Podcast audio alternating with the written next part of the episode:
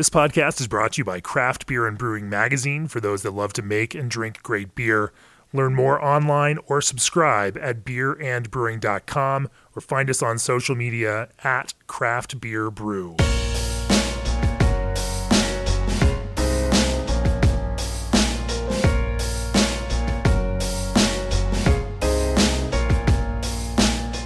Welcome to the Craft Beer and Brewing Podcast. I'm your host, co-founder and editorial director of Craft Beer and Brewing Magazine, Jamie Bogner. I am excited about this week's episode. It's one that has been, I think, a couple years in the making. And uh, we've had conversations about this a number of times over the last few years. And every single time this one came up, I kept thinking, you know what? This is one I have to do in person at the place. Around here in Ava, Illinois at Scratch Brewing with Marika Josephson and Aaron Kleidon. And uh, we are sitting out in the uh, a few steps down from the brewery under a nice outdoor uh, overhang with the woods right behind us, um, experiencing the terroir and the beautiful location of this brewery. Scratch, if you're not familiar with Scratch, and I, I really hope you are, because it is one of the premier farmhouse breweries in the United States. I think in a lot of ways sum up the idea of what farmhouse brewing can and should be as in the United States itself, uh, making beers that are certainly inspired by farmhouse traditions, uh, you know, of Europe, but are also distinctly of place, using ingredients and using um, the local nature and surrounding to create beers that feel like they are meant to be made right here.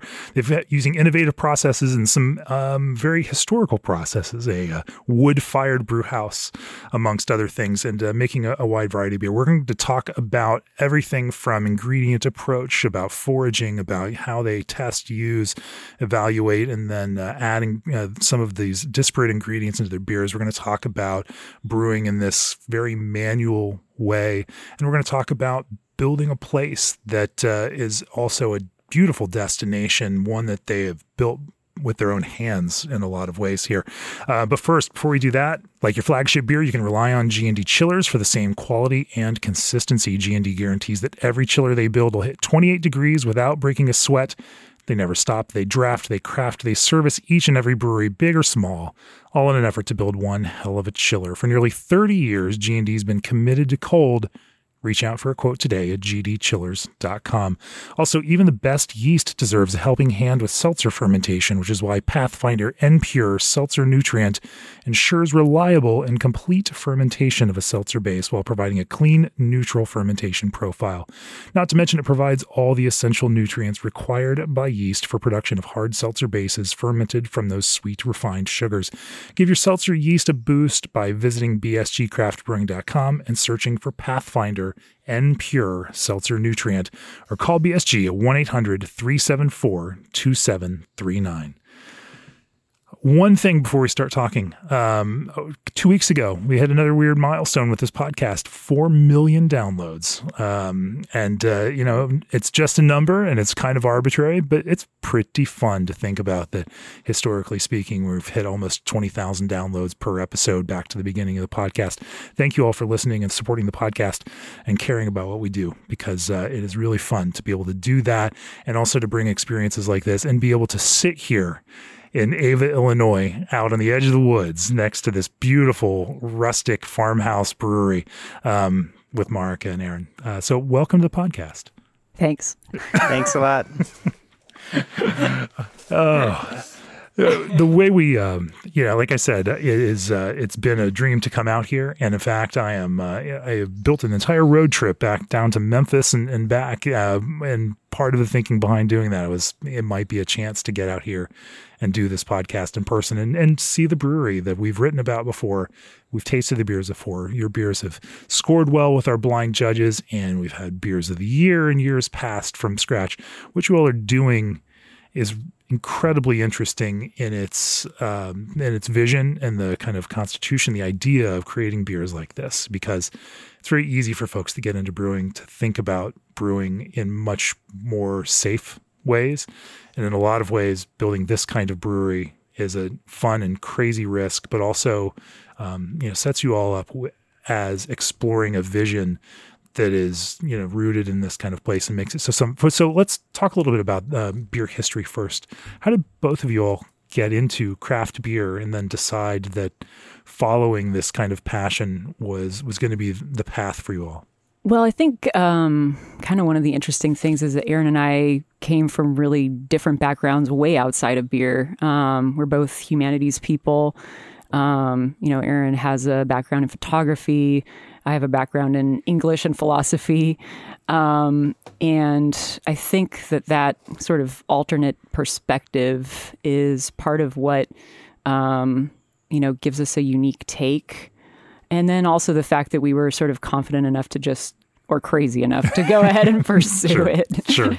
Um, we both were very interested in you know local plants in, in different ways and come at it from different perspectives, but we both felt like just in our guts it was the right way to go with the brewery and um, we also had just had the confidence in in some of the early experiments that we were doing that we could taste it and, and knew that it tasted good and that if it tasted good to us, it would taste good to other people too, even if maybe nobody had ever tried a beer with that ingredient before. Yeah, as uh, as Marika had said, um, we both came from different uh, different areas, but I think we both uh, share a love of uh, travel, and we've both been able to travel a fair bit with just different jobs we've had and things like that. I was always inspired by the places and things that they made in that place. Um, so for me, I think I was really excited to start a brewery where I'm from, a place that I love, and um, showcasing things about this area that are really unique. And we have such a insane plant biodiversity here in the southern part of the forest. Uh, we're in the Shawnee National Forest. We have plants from the north that the Mississippi River brought down originally, and then we have eastern deciduous forest from, uh, you know, some of Appalachia plants come in, and then we're on the eastern edge of the prairie, the coastal plains to the south. We have cypress swamps here, so we just have all these different ingredients, and um, it's really exciting to uh, translate a plant, the smell of it in the forest, into a beer. It's quite a challenge to know when to add it or when not to add it, or even to replicate a memory from childhood and say, this beer is based on sitting by a fire when I was a little kid eating a marshmallow or something like that. So I think our beers have uh, a nostalgic edge for us as well. And we see that with people that come visit here. Um, sometimes we had a a customer here that had the single tree hickory beer, and for her, she said that reminded her of her grandfather because he had a wood stove and he always fired hickory. So the smell of that fire was also the same smell in that uh, beer. So it it's it's definitely like uh, people that visit the space they understand and they they get that there's this intimate quality to the beer. It's I don't think we've ever had a desire to just add weird things to a beer just for the sake of adding weird things. Sure. These uh, these ingredients all in my opinion they all have the ability to elevate beer into uh, uh, just so many different uh, levels. Aaron, this lo- the location for this brewery is also personally meaningful for you. That uh, this is family land, and or was family land. It's a place that you'd spent a lot of time when you were younger, and uh, you know, and so you, um, you you have that connection and and uh, an intense knowledge of of the stuff that's here too. Yeah, I've had a really deep connection to the forest here. I've uh, when I got out of college, I lived. Um, in Chicago for a little while and I knew the city wasn't for me. Then I moved out west and there was always the pull of coming back home and figuring out a way to make it work here because it is a, a fairly economic desolate sure, kind sure. of area. I mean, if you if you want to live in southern Illinois, it seems like you have to kind of create your own way yeah. a lot of times. So um, but yeah, growing up, we would always uh, camp and fish and hunt, and so I have memories from here from every month of the year for 40 years now. So, so the two of you were friends. Where did where did you all meet? Yeah, we were both homebrewers. Um, when we opened this place, there was a we had a third partner who was also a homebrewer. Um, there was a a, a craft beer um, bottle shop uh, nearby that was kind of the only place to get craft beer at the time. This was probably maybe twelve years ago. Um, otherwise, it was a little bit of a craft beer desert in this area. Um, so a lot of homebrewers would gather there, and we would all share beer, stuff that we um, brewed at home or stuff we got on travels. Um, and we would always, you know, grab some bottles to share at the at the shop. And on Monday nights, we would we would all get together. So that's that's where we met. And uh, just recently, I was kind of reliving this. I found an old email from Aaron. It was his introductory email to say, "Hey, my name's Aaron. I moved to Southern Illinois. I moved back home, and I, found I found your blog because I was blogging at the time about my my beer adventures." Um, he's like, "I made a beer with um, sassafras and persimmons and oak, a couple different beers." And I wanted you to try them. So he came to the the bottle shop the next Monday and Honestly, they're probably two of the most memorable beers that I've ever had in my entire life, and probably just honestly probably changed the course of my life just having those beers. I still remember what they tasted like. I still remember the sassafras and the persimmon.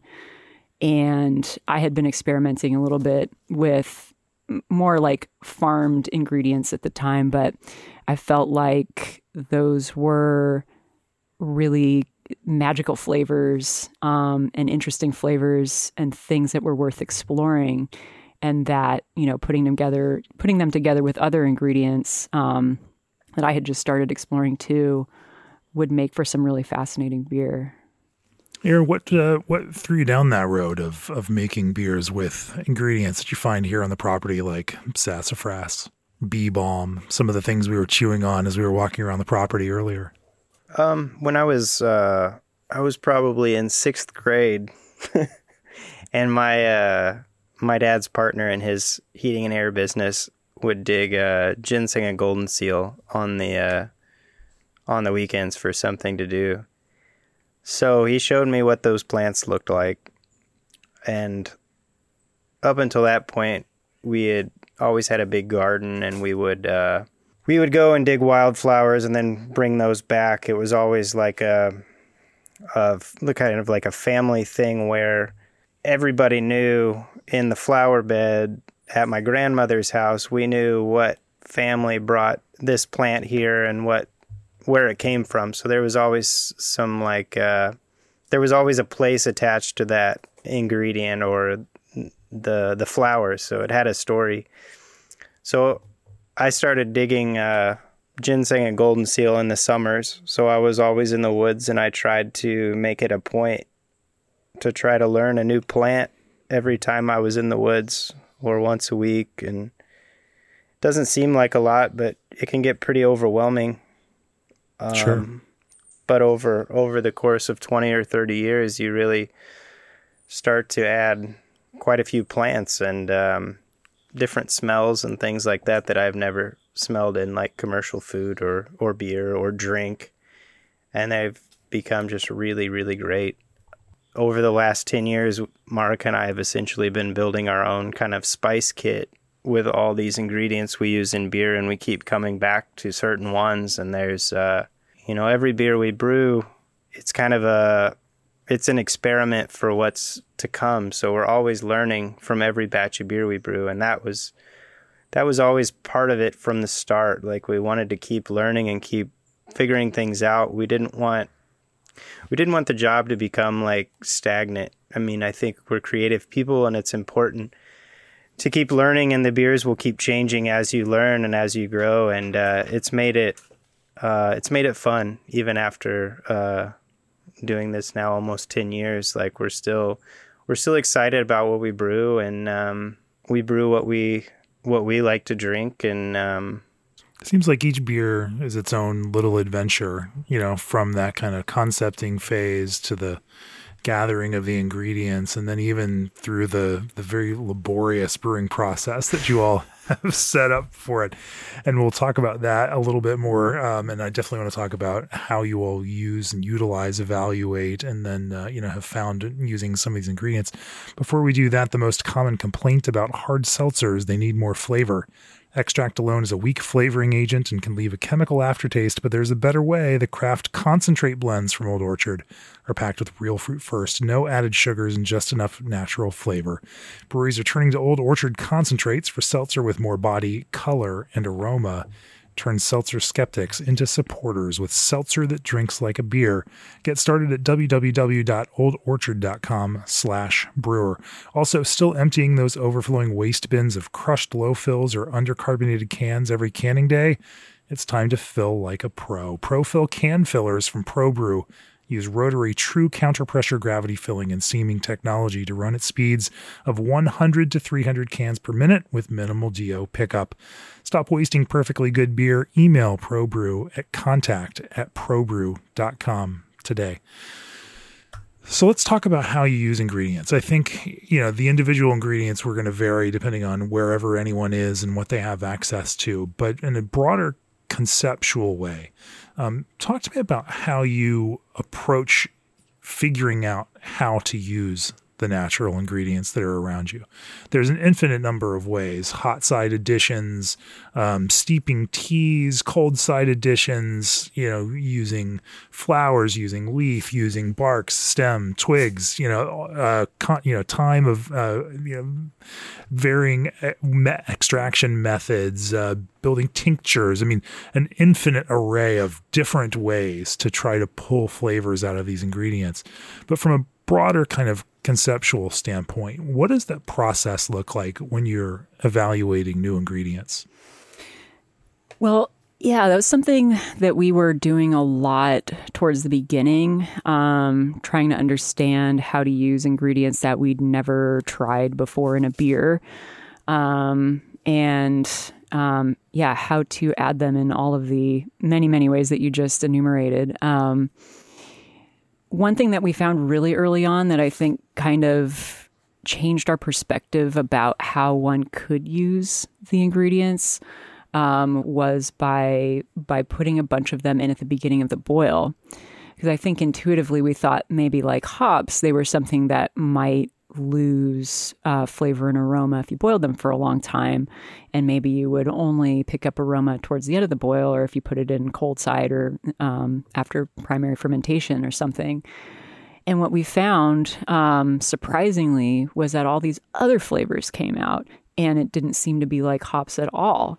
Um, these are mostly like garden type of herbs um, with this particular beer. Um, but it showed us that we couldn't treat these um, plants or really any plant other than hops like right. hops. Hops are their own unique hmm. flavoring and, and, bittering ingredient. Um, and that really opened up um, the possibilities. And actually, I feel like we probably do a lot of our additions counterintuitively in that sense because people probably are mostly used to adding hops uh, as a flavoring ingredient, or maybe they're you know also um, used to adding f- fruit or something post primary. Um, but we actually add a lot of our ingredients to the boil. And I would almost say 95% of our ingredients go into the boil at some point, uh, whether it's the beginning or the end or in the middle, kind of just depending on what we've learned over the years. Um, so for for new ingredients, um, we might take a plant and say, well, we've used a, a sister plant in this in the same family um, in a particular way, so let's try it this way, um, and it's been successful. Um, or if it's something really very very new, what you know, a new plant that maybe Aaron just came across in the woods when he was wandering around looking for ginseng. Um, we, he usually brings it back and we'll make a, a tea with it. Um, and that at least gives us a good kind of baseline of what happens when you put this in hot water, mm-hmm. how much mm-hmm. bitterness is extracted, um, what is the aroma like. Um, yeah, sometimes we find, oh my God, this is way too bitter for beer. Um, or, you know, we thought this was going to be bitter because it's like another plant, but it's not at all. Um, and then and then also kind of understanding how much might need be need to be added to the beer to really get the aroma or flavor to come across too. So very often it starts with just a, a tea and then we, uh, I, I, don't think people think of us as cautious or conservative, but we do tend to be that way in mm. some regards. And one of them is adding new ingredients to beer. We certainly don't want to dump any beer. So if we are using something new, we might actually put it in in a sort of a slightly smaller quantity until we know what it's going to do um, after a batch or two. And as Aaron says, I mean, we part of the fun of this and why it is fun to brew beer every day or every week um, is that we always feel like we're learning and experimenting. Um, and, you know, even if we know that adding ginger, let's say at 30 um, minutes towards before the end of the boil is a good way to extract the ginger for us, um, there might be something about ginger that we just never realized, and putting it in on accident at a different time might yield different results or something like that. Um, so it's always, it, it for us, it always feels like a process of learning. Um, it never feels like things are, are written in stone.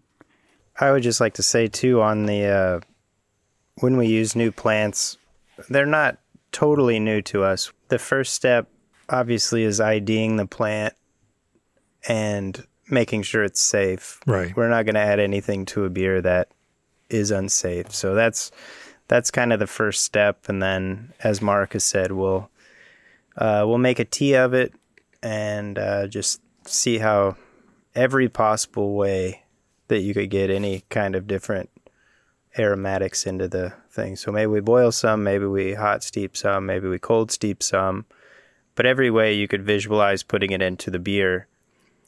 Uh, we just do little examples of that um, because maybe one time we want the bitterness out of that plant and we don't want very much flavor or aroma from it or we want the aroma without bitterness. So figuring out the right combinations of that has largely been it's largely occurred batch by batch over time.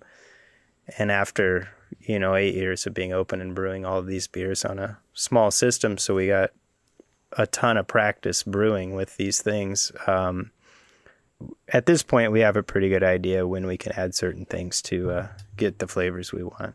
Yeah, and then there's there's another angle to it too. Um, I was just thinking about our single tree hickory beer and um, learning to brew with barks.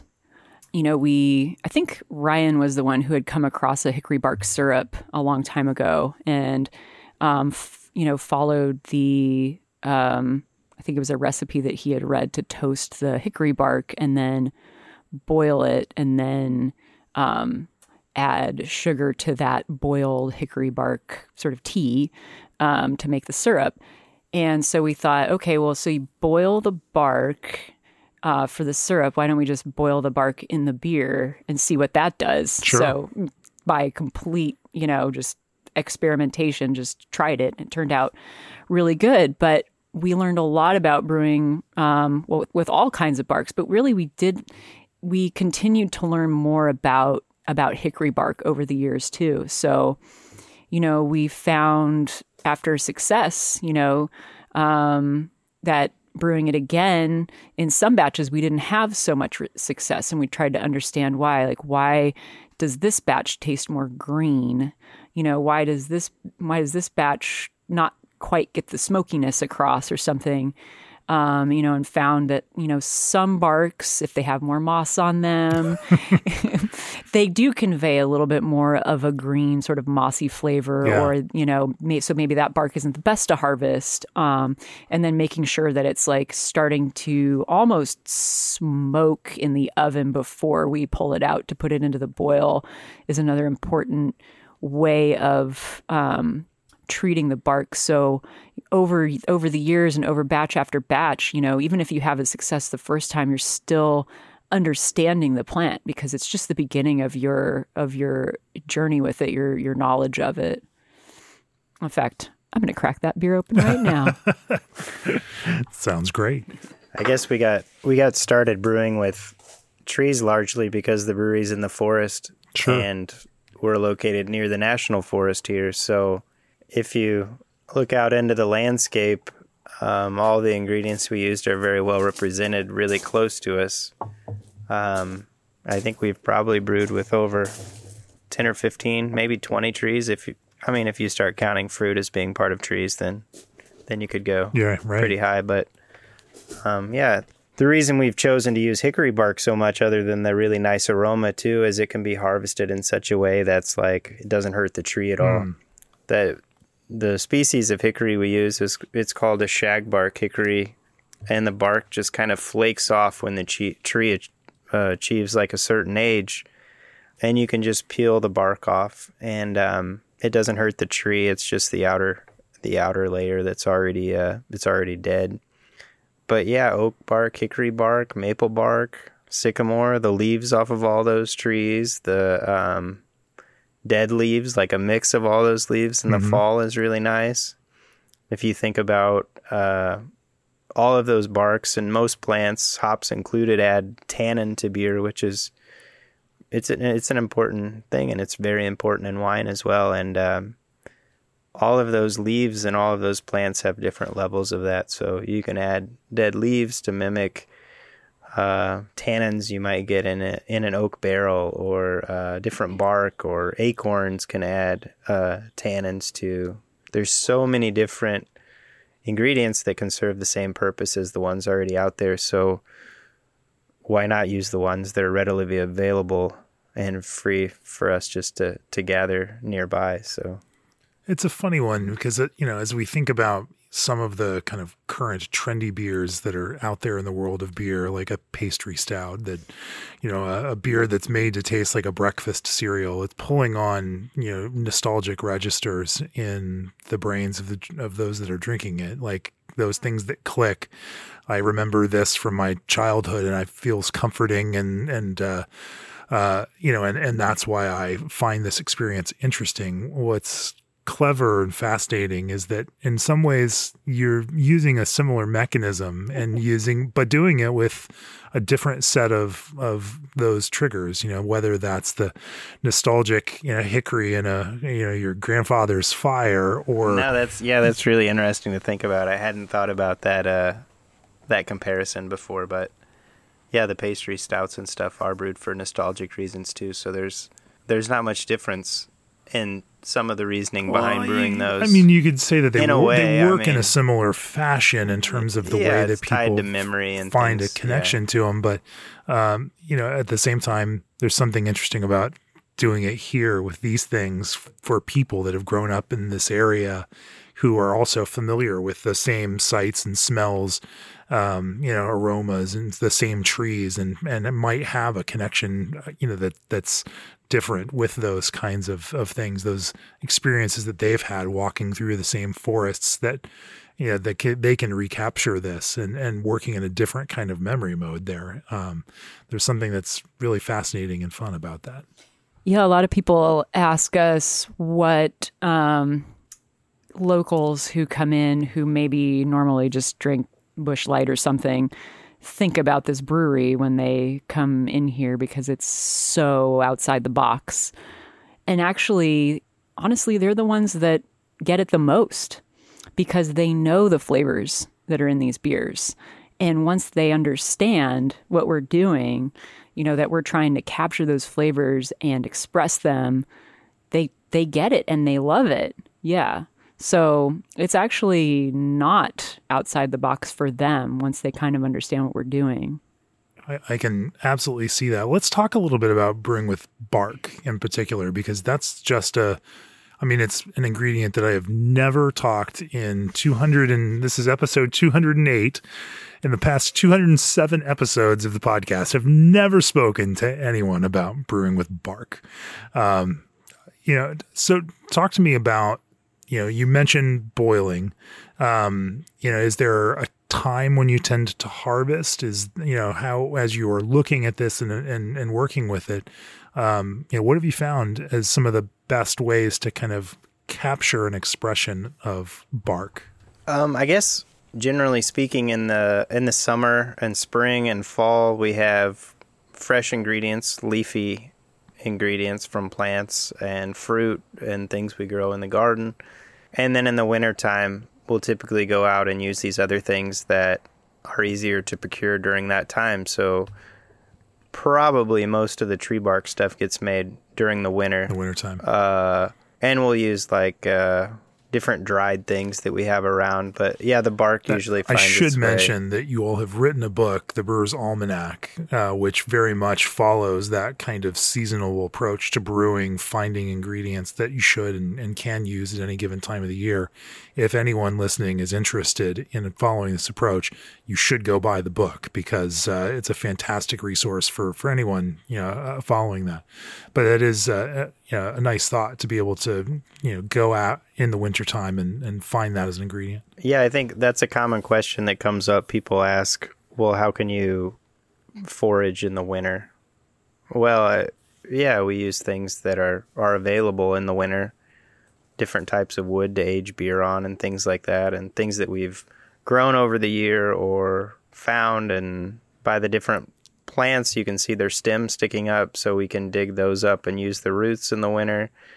Um, there's a bunch of things that can be gathered in the winter, and there's always a readily supply of wood here. Like uh, if we have a storm and a big branch breaks off a tree, we can use that in the beer. That may be that may dictate what beer we brew the following week, whatever Yeah. we have, and what's the easiest for us to procure on that day. Yeah, there's some barks too that if you were to overharvest from a tree, um, could could harm the tree.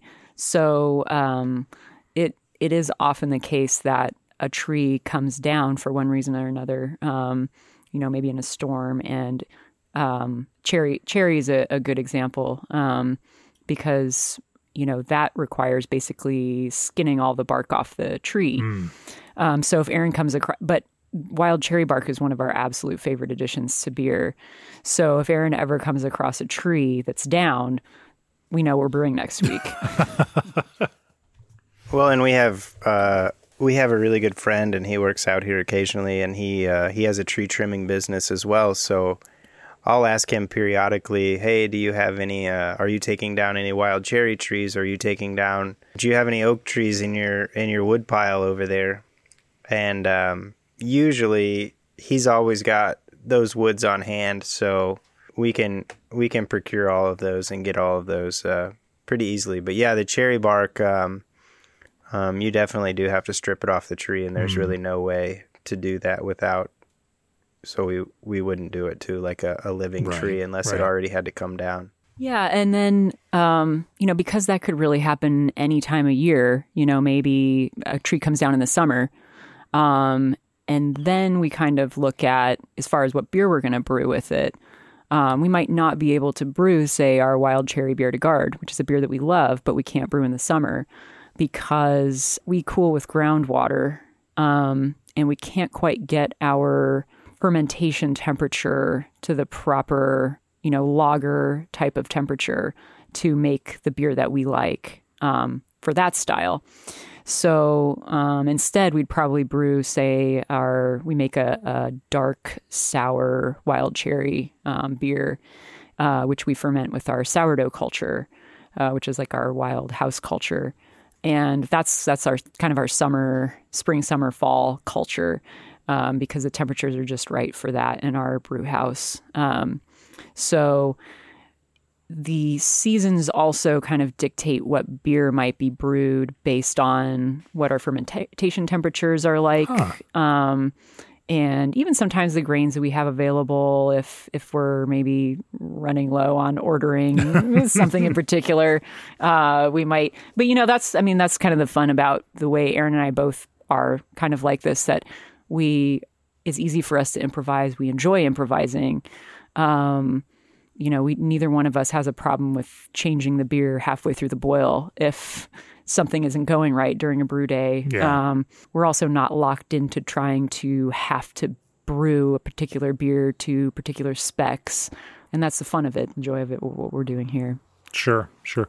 Let's talk a little bit about how you brew from a technical perspective, because uh, you know that it is a very different approach from a lot of. Well, I mean, it's it's still brewing. You're still mashing and you're still boiling. You're still fermenting.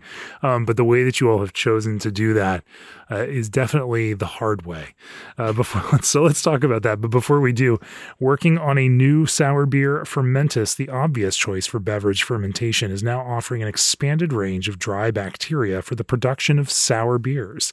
To learn more about how Fermentis can improve the quality of your fermentation and for the latest on their exciting new product releases, visit fermentis.com. Also, when it comes to brewing, nobody has your back like Clarion because their food grade lubricants are formulated to help make your brewing system 100% food safe. That means when you switch to Clarion, you can put the costly potential of contamination and recall out of your mind. All you need to worry about is brewing great beer, and since you already do that, well, it's more like focusing on business as usual. Go to clarionlubricants.com to learn more.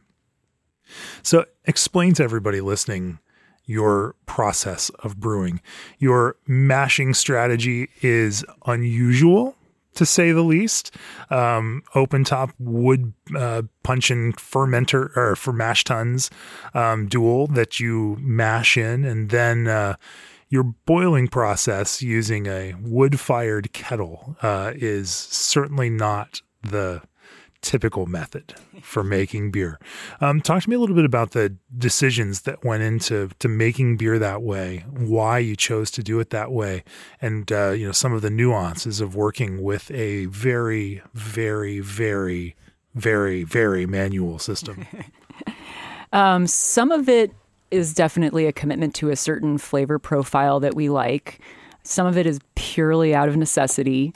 Um, so we we started uh, on a shoestring budget in a on a little barrel and a half system in a tiny little kitchen brew house, um, and slowly have scaled up to about a seven or eight barrel uh, wood fired system.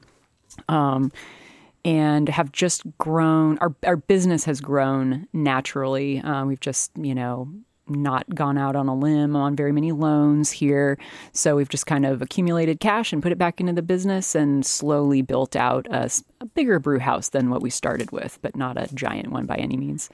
You've slowly been building everything here. The, right. the new buildings, you know, larger spaces for people to come out here and drink beer in. Aaron has got a cabin that's uh, you know caddy corner from us now that you've moved uh, onto the the property here, uh, 1890s cabin that you're rehabbing and turning it into another another facility here for for beer service and enjoyment. Like you know, everything is a constant work in progress of some sort here. Indeed. And also a little bit um, shoestringed and a little bit also just, you know, people often just give us stuff and we're like, all right, well, what can we make with this? Whether it's an ingredient for a beer or, um, you know, a church pew that becomes a, you know, the back of a bunch of tables. Um, but so when we were starting to scale up, we didn't have the money to put into a you know, fancy brand new mash tuns. So we uh, converted these two puncheons into mash tuns. And for all of about $800, we had um, eight barrels worth of, of mash tun, put um, some valves on them and a couple false bottoms. And there you have it. They actually work amazingly well. Um, How so? You, it, I mean, controlling temperature has to be yeah, its own interesting challenge we've, there. We've figured out how to dial in the temperature during the seasons, um, and uh, we just do a single infusion mash. There's not, we can't do too much more fancy with it. Um, we have other ways of doing step mashes on our old system if we want to, but yeah. um, it's it's a pretty simple mash, and then we just sparge from a uh, an on demand hot water heater. Um, and then run that the wort directly out to the kettle. And we have outside of our um, you're not doing the overnight mash uh, a la ale apothecary?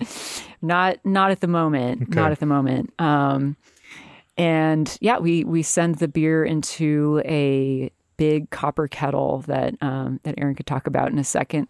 He worked closely with the person who built it um, to design a wood fired system, and this is where we kind of have a, a, stronger commitment to like what comes out of the beer at this stage. Um, our very first beer that we brewed here actually was in a copper kettle before we had our propane hooked up for our quote unquote real system that we were brewing on for a while. Um, and we just we wanted to get some beer made and a friend who's an auctioneer had an old apple butter kettle that he let us borrow that fit maybe 30 gallons, 30 gallons or so in it. And I think we had like a 15 hour brew day out here to produce about 45 gallons of beer on this copper kettle. And we made a bière de garde, just a straightforward bière de garde to style. And we were all amazed by the extra little bit of kettle caramelization that came out of that wood fired um, process as we boiled the, the wort in that kettle. And we just kind of knew from from literally day one from that first brew day that that was a special way of making beer that we wanted to keep doing. So a little while later we found somebody who made apple butter kettles and we had him make us um, the biggest size that he could which was about 100 gallons. Um, ship that out here and we brewed on that for several years and kind of just understood about like stoking the fire and, and doing that on a regular basis and you know continued to really like the results.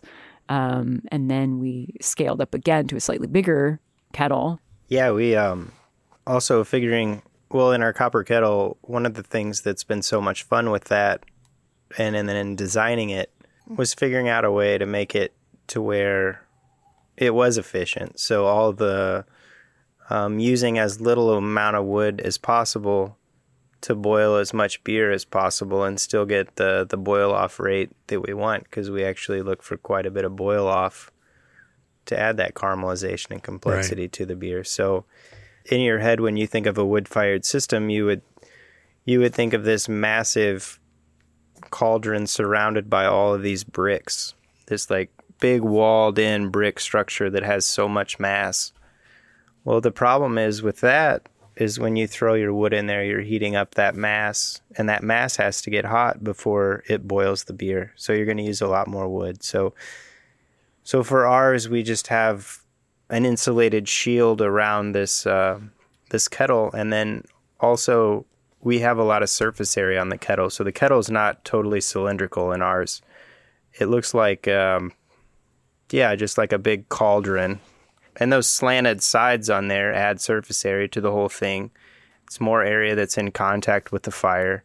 Every BTU spreads a little bit of heat rather than focusing it just on the bottom of yeah, the kettle. Yeah, that's that's boiling almost like a, a steam jacket, if you will. It's boiling on all sides of the vessel and not just in, in one mm-hmm. spot. Mm-hmm. And copper is such a great uh, conductor that uh, the efficiency of the boil on that uh, wood kettle is really really nice and yeah. How do you? I mean, I, am sure brewers listening are thinking about scorching because that's uh, you know a concern with every direct fire brew house. I think with the copper, it it's such a good conductor that it can move heat around. So the kettle temperatures even out really quickly. So it'll send excess heat to other areas of the kettle that maybe aren't so hot. But we've never really had a problem with scorching on the copper kettle at all. And that even goes for, say, boiling a full kettle, which is around 10 barrels to start, and cooking that all the way down to three barrels left, doing like a 15, 16 hour boil. Um, even at that consistency, we've had no scorching. Another thing about, I was just thinking about this on the wooden mash tuns and temperature control, is wood is such a great insulator that once you hit the temperature you're looking for in that wood, it's not going to lose and transmit as much heat as a metal vessel, an uninsulated metal vessel, I'll say. So the wood holds its temperature really well, and for that reason, it's been it's been really nice because we can uh, even in the wintertime, you know, we can kind of preheat those mash tuns a little bit by putting hot water in there, covering them over. And we cover the top with insulate, uh, like a it's like a hard uh, mm-hmm. insulation board kind of thing. Right. That also holds in the temperature. So even two hours after you mash in, the temperature hasn't dropped, but maybe one degree. It's mm. it's uh, yeah. It's fun thinking of practical solutions for a problem. The problem solving is really fun. Yeah. And they don't have to be super complicated solutions to the sure the problem. When you're using this wood fired kettle, it's generally a two person operation. One person is uh, operating the fire, the other person is washing the brew. Yeah, so generally, uh, uh, Marika will be mashing and transferring, and I will be. Uh, I'll have the fun job, I guess, of stoking the, The fire a lot of times. Yeah. But the fun job also comes with cleaning the kettle and all of that. So it it all equals out, I think. But uh, it's fun because knowing when to throw what wood in the fire, how big of a stack to throw in. Do you do you spread those uh, branches out? Do you uh, do you keep them in a pile so they burn slower? So I guess I could start at the beginning of how the fire goes Sure. through the whole process, but I love that there's a science to how you're building the fire itself. You know, even down to the moisture content of the wood and what that means in terms of the temperature that it burns. you can because you can tell really quickly uh, if the wood is burning as hot as it has previously or before. So just being aware as you're doing it, we've noticed quite a few things. yeah, Yeah, and I just want to interrupt and say this is why I just like doing the water. Like I just like to watch the sparge. So we'll transfer. Yeah, we'll start transferring out of the, the from the mash tun to the boil kettle. Um, once it gets a few inches deep in there, uh, we will start firing it pretty intensely with small wood, just to get it as hot as we can, as fast as we can. what kind of wood do you typically burn in there? Uh, we get a bunch of wood that's left over from a, a guy who makes pallets. Mm. So they're little thin strips, kind of, and uh, various woods. But uh, we start adding those and fire it pretty heavily until about maybe five or 10 minutes from when we get our total volume. And then you kind of back it off. So then you slow it down because if you keep firing, it seems like there's about a 10 minute lull between where your temperature is going to be. So you can get a boil over if you keep firing right up until the last second. So you back off a little bit, and then once you hit a boil, then you can ramp the fire up again. But um, but it's very easy to have a boil over. I could have designed our kettle a little bigger actually because we were a few inches from the top when we're when we're going. So Yeah, we made it yeah. hard on ourselves. Do you, how do you measure that temperature? And how do you know, or is this just something by feel where you uh, you I sense that it's just boil coming? practice and Yeah. seeing it. But when you are getting close to a boil, there's a certain sound that the kettle will have. There's like a kind of a clicking sound, and there there's a certain sound that you can recognize when you're getting close. And Yeah. also the the consistency of the foam on top of the beer is a pretty good indicator when you're getting really close to a boil. and and then as you hit a boil you know how do you maintain your fire through that So after you hit the boil, you're going to be adding bigger boards that are thicker that will burn slower and release maybe a little less heat because we already have the water at the temperature we need or the wood at the temperature we need. So then it's just maintenance maintaining it. Yeah. So maybe every every 15 minutes we probably throw wood in. how long is a typical boil i mean i imagine it's going to differ beer to beer but Um, we, I mean, Pilsner malt is the base of almost all of our beers, so we boil for at least 90 minutes and sometimes just two hours. Yeah.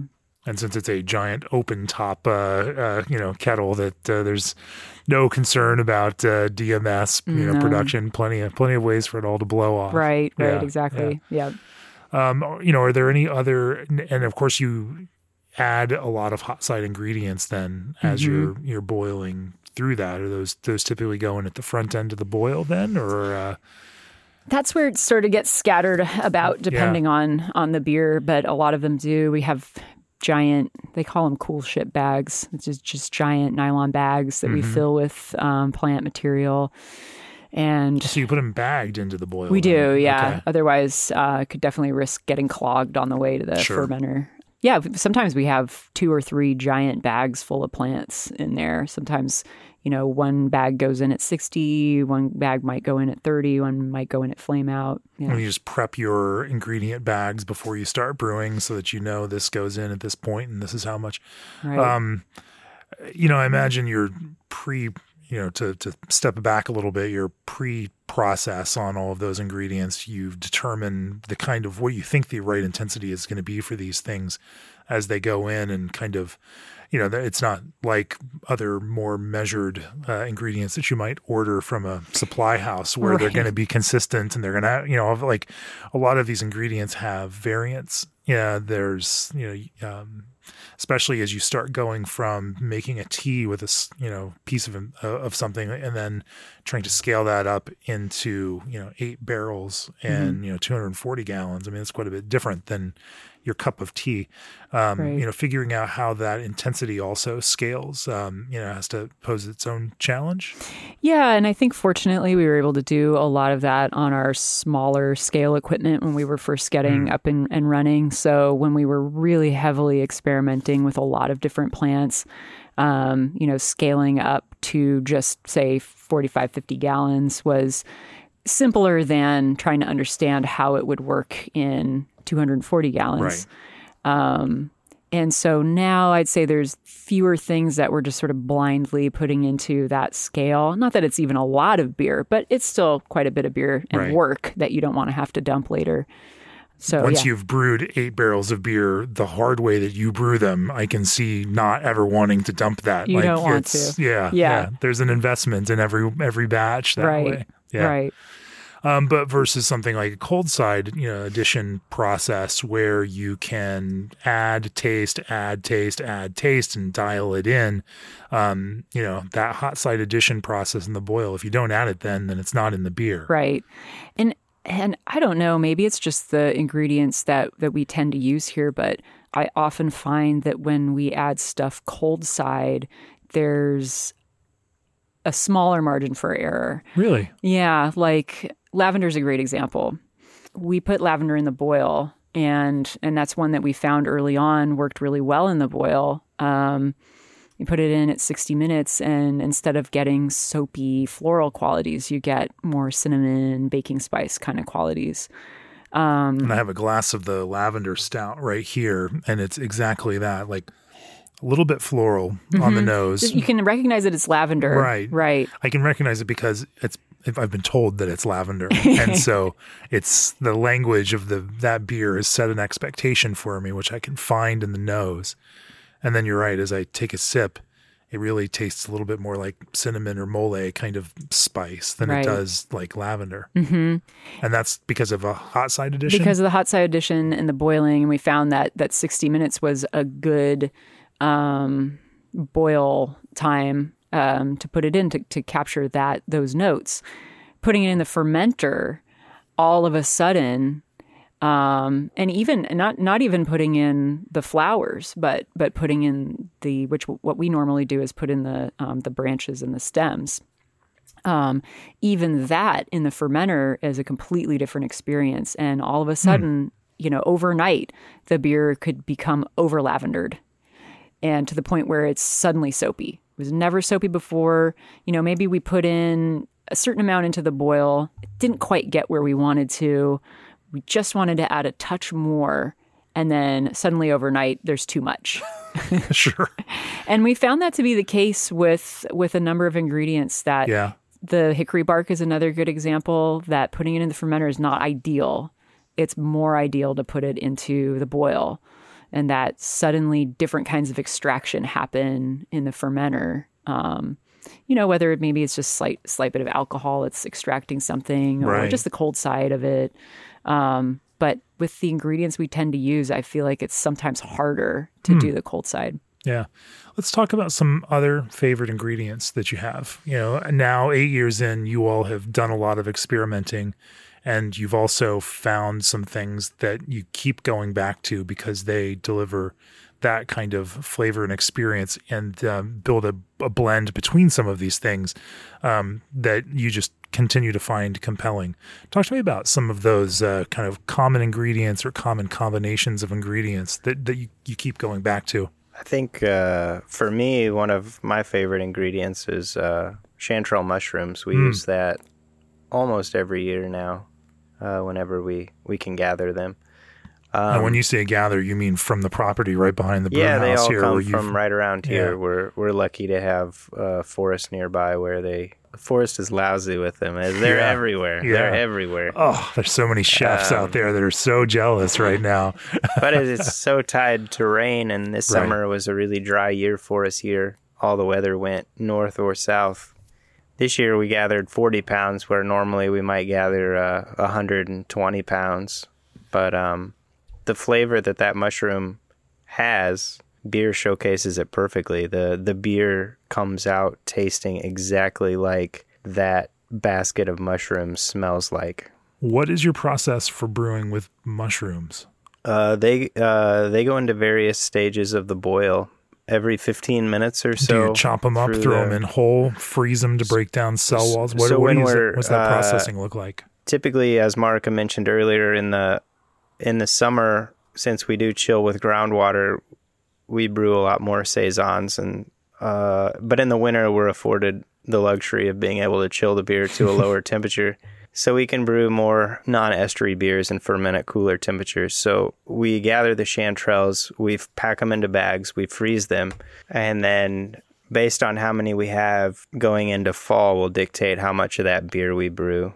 So you, you wait then in the fall because you want to brew a less estery beer with those chanterelles to help that character come out without that Right. farmhouse saison ester approach. Right. We did we did a saison style beer with the chanterelles. Like maybe our first beer that we tried with it, and the esters were too um, forward in the beer, and they kind of mm, blocked some of the bouquet of chanterelle that Aaron was talking about. You know, that's apricotty, you know, earthy kind of aromas that are so distinctive of chanterelle mushrooms. Um, so the next year we brewed with it because we had to wait till we collected mushrooms next Sure. the following year. We decided to do something more like a hybrid style bière de garde with it. Um, and we saved all the mushrooms we harvested and brewed that beer in the winter time. And we liked that style a lot better because it it all the esters were had mostly died back. You still get a little bit in like a, a French style um, f- a farmhouse beer. Um, but it really allowed the chanterelle mushroom to shine and you know for us to express what the woods are like that time of year when you're out collecting mushrooms and come back with a big bucket or basket full of them. Um, and over the years we've gone for for cooler fermenting yeasts um, to just bring it out more to to give the beer a bit more clarity even of what that mushroom is like. So we've just that's the style that we've liked the most that we think is most expressive. And it's the bottle that i, I often hand to people um, who haven't had our beer before. I say this to me this is scratch. This is the one of the most emblematic beers uh, that we make that tastes like our woods What uh, what is that range of fermentation? I love the idea that fermentation is also dri- driven by the real world concerns of using groundwater for cooling and what temperature you can get things. It's just very pragmatic. And Yeah. wintertime you can use lager yeast, and summertime you're going to use farmhouse culture. Um, you know that a lot of breweries that tread on that idea of terroir are capturing native cultures and and building these kind these cultures and using that um, you know to build this kind of connection since yours is very ingredient focused uh, it's interesting that you'd use fermentation as a in a little more flexible way around that in order to um, complement those ingredients in the best way possible given given those seasons. But what um you know what is that? What do those differing fermentation approaches look like for you? What uh, cold yeasts do you tend towards? And then uh, in terms of summertime culture for more farmhouse or saison style beers, you know how how is that culture developed? So we use our our sourdough culture for we've used it. Um, it's been our only culture we've been using for the last maybe five or so months. Um, it really struggles in the winter um, to keep temperature in our fermenters. We kind of have like a almost a hybrid of an ambient and a glycol system back there. So our our glycol jacketed fermenters um, only cool our tanks but don't heat them up. So in the winter, um, the room that our, our tanks are in is often 50 degrees or below. Um, so our our cult, our sourdough culture, so sort of like our our wild house culture, we call.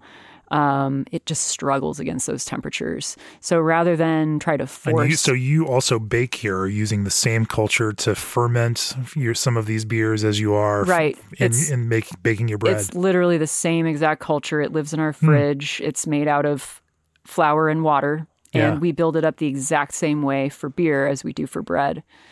Um, yeah, so we've we've kind of just you know found over the years that that rather than struggle um, with our sourdough fermentations in the winter, uh, we would just do cooler fermenting yeasts. And so, you know, kind of the dead of winter, we're pretty much just use at this point. This last year, we just did lager yeast. We often do a hybrid, like alt yeast, and use that for mm-hmm. some hybrid fermentations. But this last year, we just did different varying kinds of lagers and and then sometimes on on the edge seasons like spring and fall um, you know before we get into like full out sourdough fermentations um, we'll often use just SafAle yeast US-05 or S-04 yeah.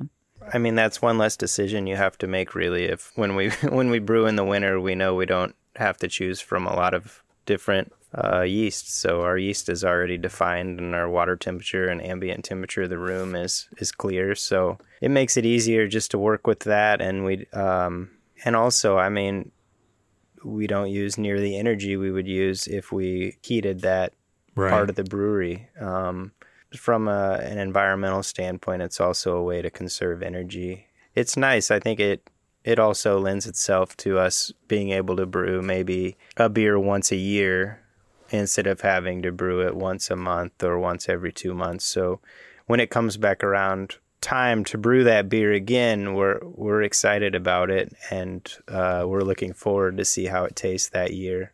It never it doesn't seem to become a real chore just having to do it once a year too. Right. Now, there's upsides and downsides to that because you're also not brewing it as frequently and dialing in and dialing in. Like, you know, if you want to make changes, then those changes are a little slower to come if you're if you're brewing that beer one time a year. Um, but I guess at this point, eight years in, you've been able to, uh, you know, apply that kind of learning. How do you how do you well, keep track of that? Well, it's nice too. Uh, I'm sure over the course of the year we forget certain things about the beer, but what you remember is the most important part, I think. So it also uh, it's not making it so structured that it can't change a little bit. Like it can it can adapt with our taste. Obviously, we control all the temperature variables that we need to to brew good right. beer, and brewing a a great beer is first and foremost. Yeah. In that, and then after you control those variables, you can kind of let certain things happen in flavor, and it can be slightly different because after a year, all of our brains maybe are a little cloudy on what it exactly tasted like but sure. There's a you know the the philosophical challenge in making especially like wild and sour beer which you, you all do make some you know becomes that that fundamental question between do you release the beer that your conditions make or do you work the beer to become that thing that is some combination of what the culture and ingredients provide matched with um, you know a, a palate and approach and a taste that is also going to become favorable you know and um, connect with your consumers. And there are brewers that make the beer and the beer is what the beer is going to be because that's what the conditions that they've set up create. And then there are others who are massaging that. As i taste that single uh, tree hickory beer you know there's a kind of a Brett fruitiness to the overall fermentation. It's a dry beer, but there's still this kind of fruity idea that underpins the the entire hickory piece. What do you? How do you all manage through that? Uh, you know, kind of difficult question of steering you know these uh, mixed culture beers to become those things that also reflect the idea that you have for them, that are also going to just you know be attractive to people that want to drink them and not just austere, difficult experiences. Yeah, drinkability is has always been on the forefront of our minds um, from the very beginning. Um, we wanted to make we we make pretty low low gravity beers in the grand scheme of things. Um, I always joke that um, if I don't know what the ABV is on one of our beers, it's probably about 5.2% because that's about somewhere uh, Yeah. on the average. And so, yeah, it's always been. Um, we we have never wanted people to struggle with our beer. We've we've wanted them to to understand the flavors um, coming through, and and also not not to necessarily hit people over the head with them either. Um, you know, I think we're both in, inspired by a, a Belgian kind of um, beer or process that um, melds flavors together um, in a way that's pleasant, and sometimes you can't pick out what those things are, and that's what you like about it is is the whole that you're drinking together.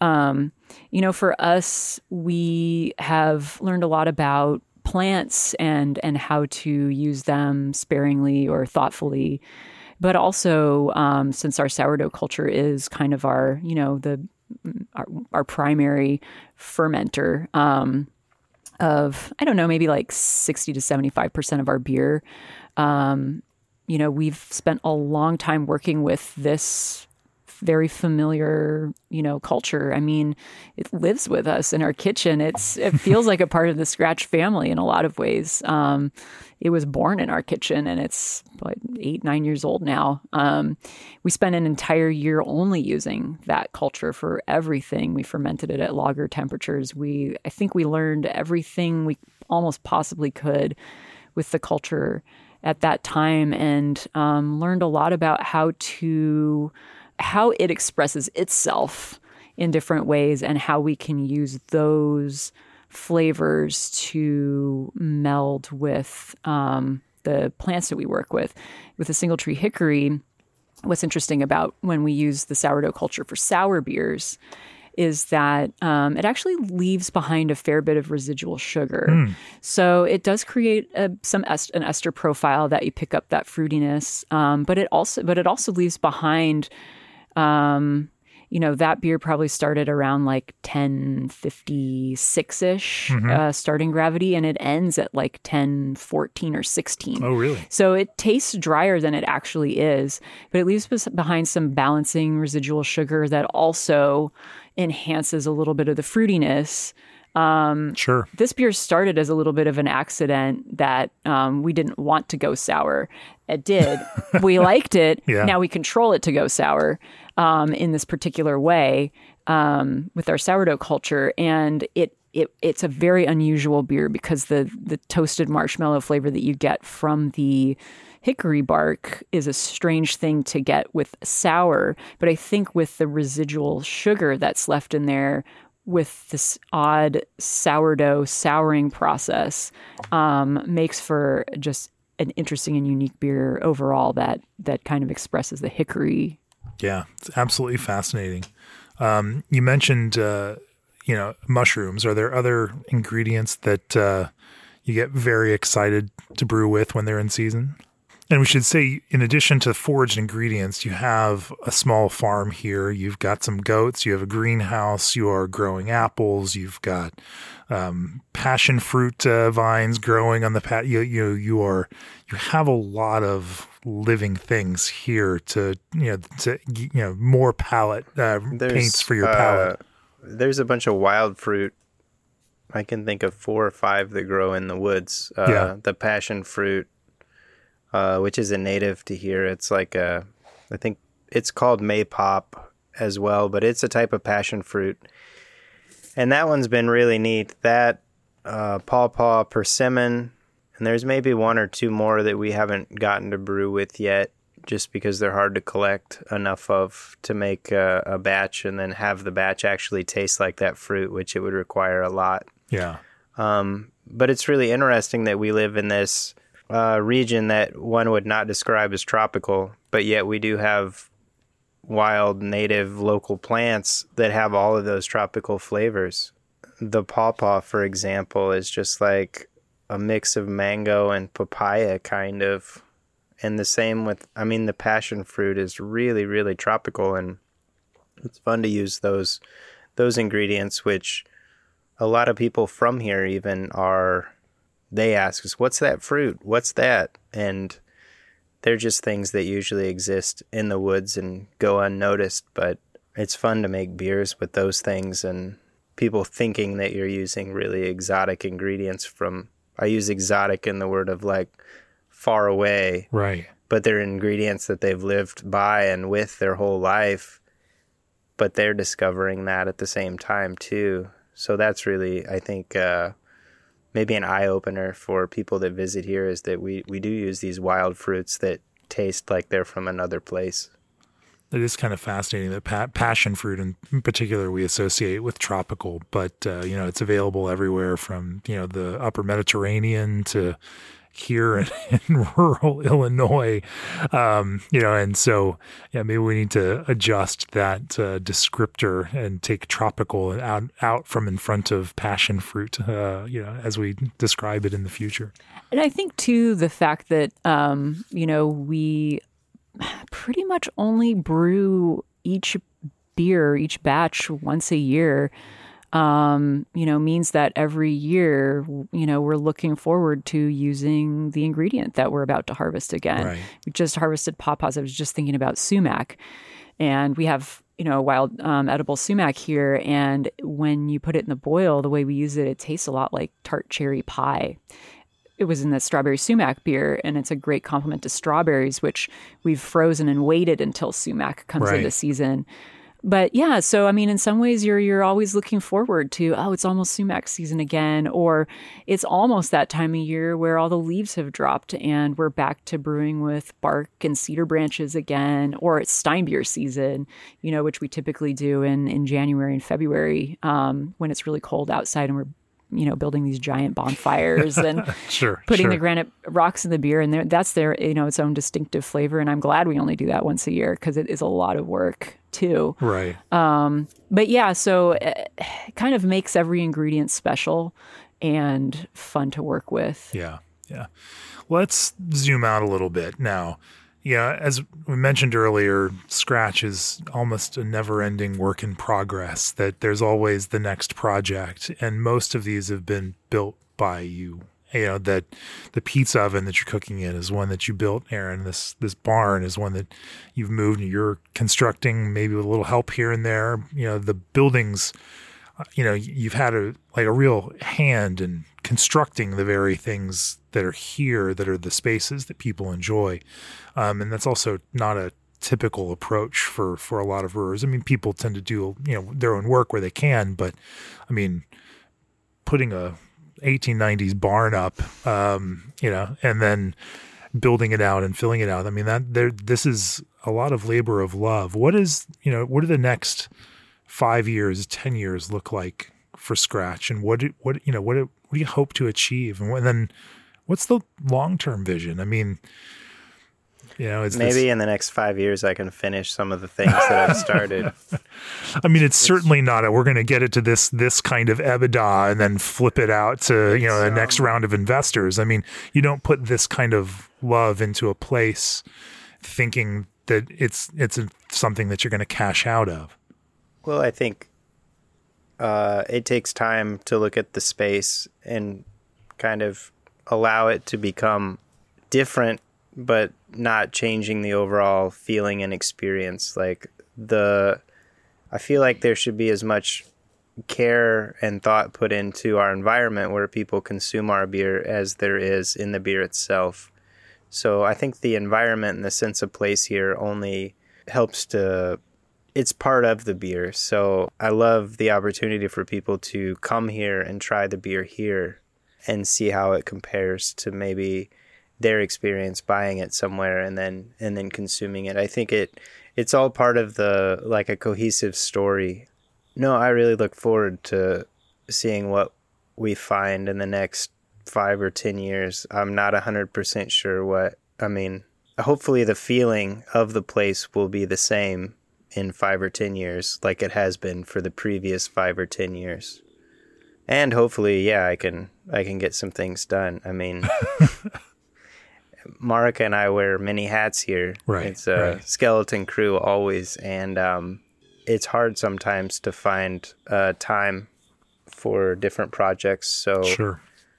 it just it takes a while longer, but we're kind of I mean we're in the country and we have space and we can we can kind of build whatever we want here. So it uh, that's definitely an advantage to our location. We can uh, we do have a lot more freedom than maybe a lot of places. Sure. So and building a building a building is still making something or crafting something. So I I think that all of that is very related to to making beer. I mean, you're making something that's memorable and unique, and um, it doesn't exist anywhere else. It's like what you've created. So in that regard, it's just uh, it's really fun and. Yeah, you're creating the beer and you're creating the space for people to enjoy it and connect with it in. Yeah, I mean, I, I think you're you're looking at the next five to ten years right here. This is this is really this is really it. I mean, this is we'd love to have that seven barrel mash tun. Actually, maybe that would probably be the best addition. if we could get that less than five years, that would be awesome. Yeah. Um, but otherwise, like absolutely no plan to change our scale to make anything different from what we're d- doing right now. Um, the scale just as Aaron was saying, like it just it allows us so much freedom to do whatever we want here. We can literally brew whatever we want here right now. And if people like it, that's great. If they don't, we'll just finish the kegs ourselves and we can make a smoky beer and sell it. Yeah. And drink it our, you know, I mean, so, I mean, changing much about what we're doing changes you know, it could change the approach and it, it could change a lot of things that we don't really have any intention of changing. So this is kind of it. I mean, we've talked about some other smaller, you know, additions or, or changes, maybe getting some, um, you know, fresh food angles in here, like perhaps, you know, using this log cabin that Aaron's working on as, um, you know, some way of, of connecting people more with the food side of things and using some of these ingredients in food, um, which we do in our kitchen here mm-hmm. already, but um, in a more focused way. So there's some, there's definitely some fun possibilities, but but all aligned with with what we're doing now in the scale. Well, as I said earlier, it is a beautiful expression of farmhouse brewing in America and maybe one of the most compelling experiences of farmhouse brewing in America that I've come across.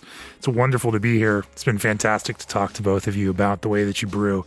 And it's been uh, beautiful just to be here and uh, sit outside and have this conversation. Uh, you know, it, uh, I appreciate you all making time for me. Thank you so much, Jamie. Yeah, thanks a lot. I've enjoyed it. Yeah, yeah. G&D chillers will hit 28 degrees without breaking a sweat. Pathfinder N Pure Seltzer Nutrient ensures reliable and complete fermentation of a seltzer base.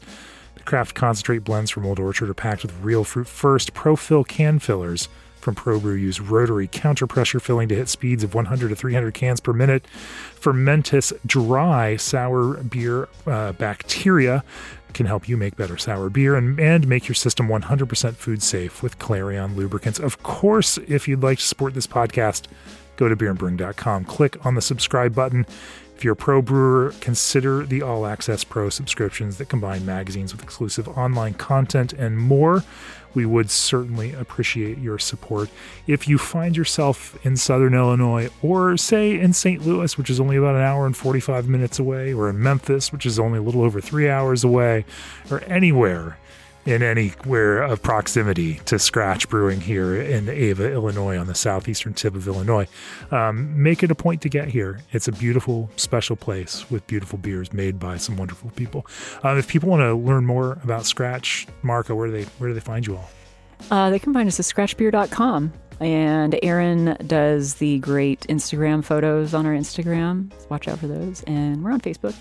Yeah thanks again for hosting me. It's been wonderful to be here and uh, see it and talk to you all. Cheers.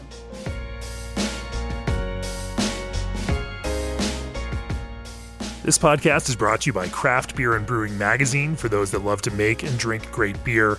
Learn more online or subscribe at beerandbrewing.com or find us on social media at Craft Beer Brew.